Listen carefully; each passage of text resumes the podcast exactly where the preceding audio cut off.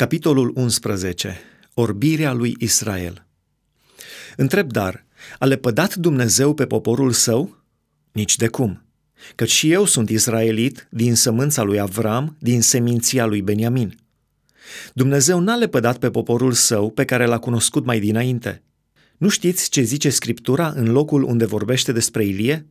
Cum se plânge el lui Dumnezeu împotriva lui Israel când zice, Doamne, pe prorocii tăi i-au omorât, altarele tale le-au surpat, am rămas eu singur și caută să-mi ia viața. Dar ce îi răspunde Dumnezeu? Mi-am păstrat șapte mii de bărbați care nu și-au plecat genunchiul înaintea lui Baal. Tot așa și în vremea de față este o rămășiță datorită unei alegeri prin har – și dacă este prin har, atunci nu mai este prin fapte.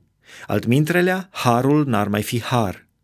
Și dacă este prin fapte, nu mai este prin har. Altmintrelea, fapta n-ar mai fi faptă. Deci ce urmează?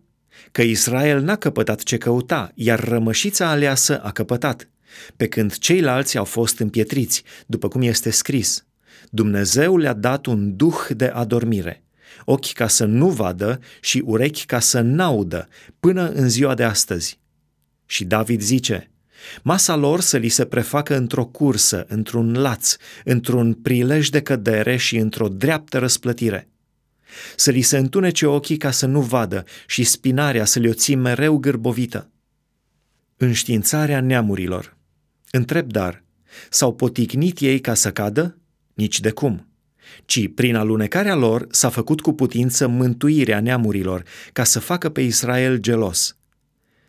Dacă, deci, alunecarea lor a fost o bogăție pentru lume și paguba lor a fost o bogăție pentru neamuri, ce va fi plinătatea întoarcerii lor? Vă spun vouă, neamurilor, întrucât sunt apostol al neamurilor, îmi slăvesc slujba mea și caut ca, dacă este cu putință, să stârnesc gelozia celor din neamul meu și să mântuiesc pe unii din ei. Căci dacă lepădarea lor a adus împăcarea lumii, ce va fi primirea lor din nou decât viață din morți?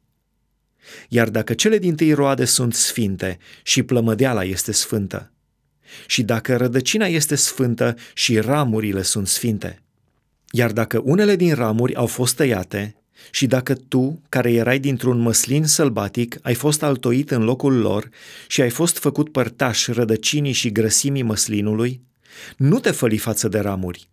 Dacă te fălești, să știi că nu tu ții rădăcina, ci rădăcina te ține pe tine. Dar vei zice, ramurile au fost tăiate ca să fiu altoit eu. Adevărat. Au fost tăiate din pricina necredinței lor – și tu stai în picioare prin credință. Nu te îngânfa, dar, ci temete. Căci dacă n-a cruțat Dumnezeu ramurile firești, nu te va cruța nici pe tine. Uită-te dar la bunătatea și asprimea lui Dumnezeu, asprime față de cei ce au căzut și bunătate față de tine. Dacă nu încetezi să rămâi în bunătatea aceasta, altmintrelea, vei fi tăiat și tu. Și chiar ei, dacă nu stăruiesc în necredință, vor fi altoiți căci Dumnezeu poate să-i altoiască iarăși. Fiindcă dacă tu, care ai fost tăiat dintr-un măslin care din fire era sălbatic, ai fost altoit împotriva firii tale într-un măslin bun, cu cât mai mult vor fi altoiți ei, care sunt ramuri firești în măslinul lor. Tot Israelul va fi mântuit.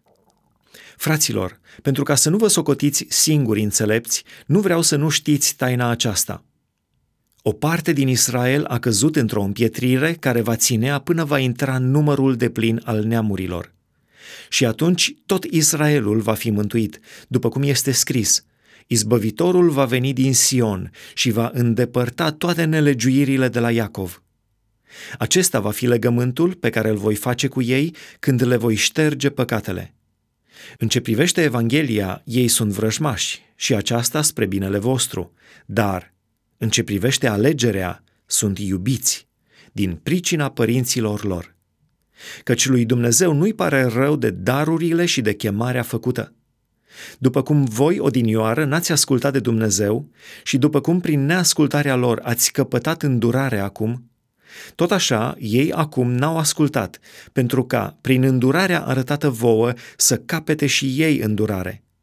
Fiindcă Dumnezeu a închis pe toți oamenii în neascultare, ca să aibă îndurare de toți. O, adâncul bogăției, înțelepciunii și științei lui Dumnezeu! Cât de nepătrunse sunt judecățile lui și cât de neînțelese sunt căile lui! Și în adevăr, cine a cunoscut gândul Domnului? Sau cine a fost sfetnicul lui?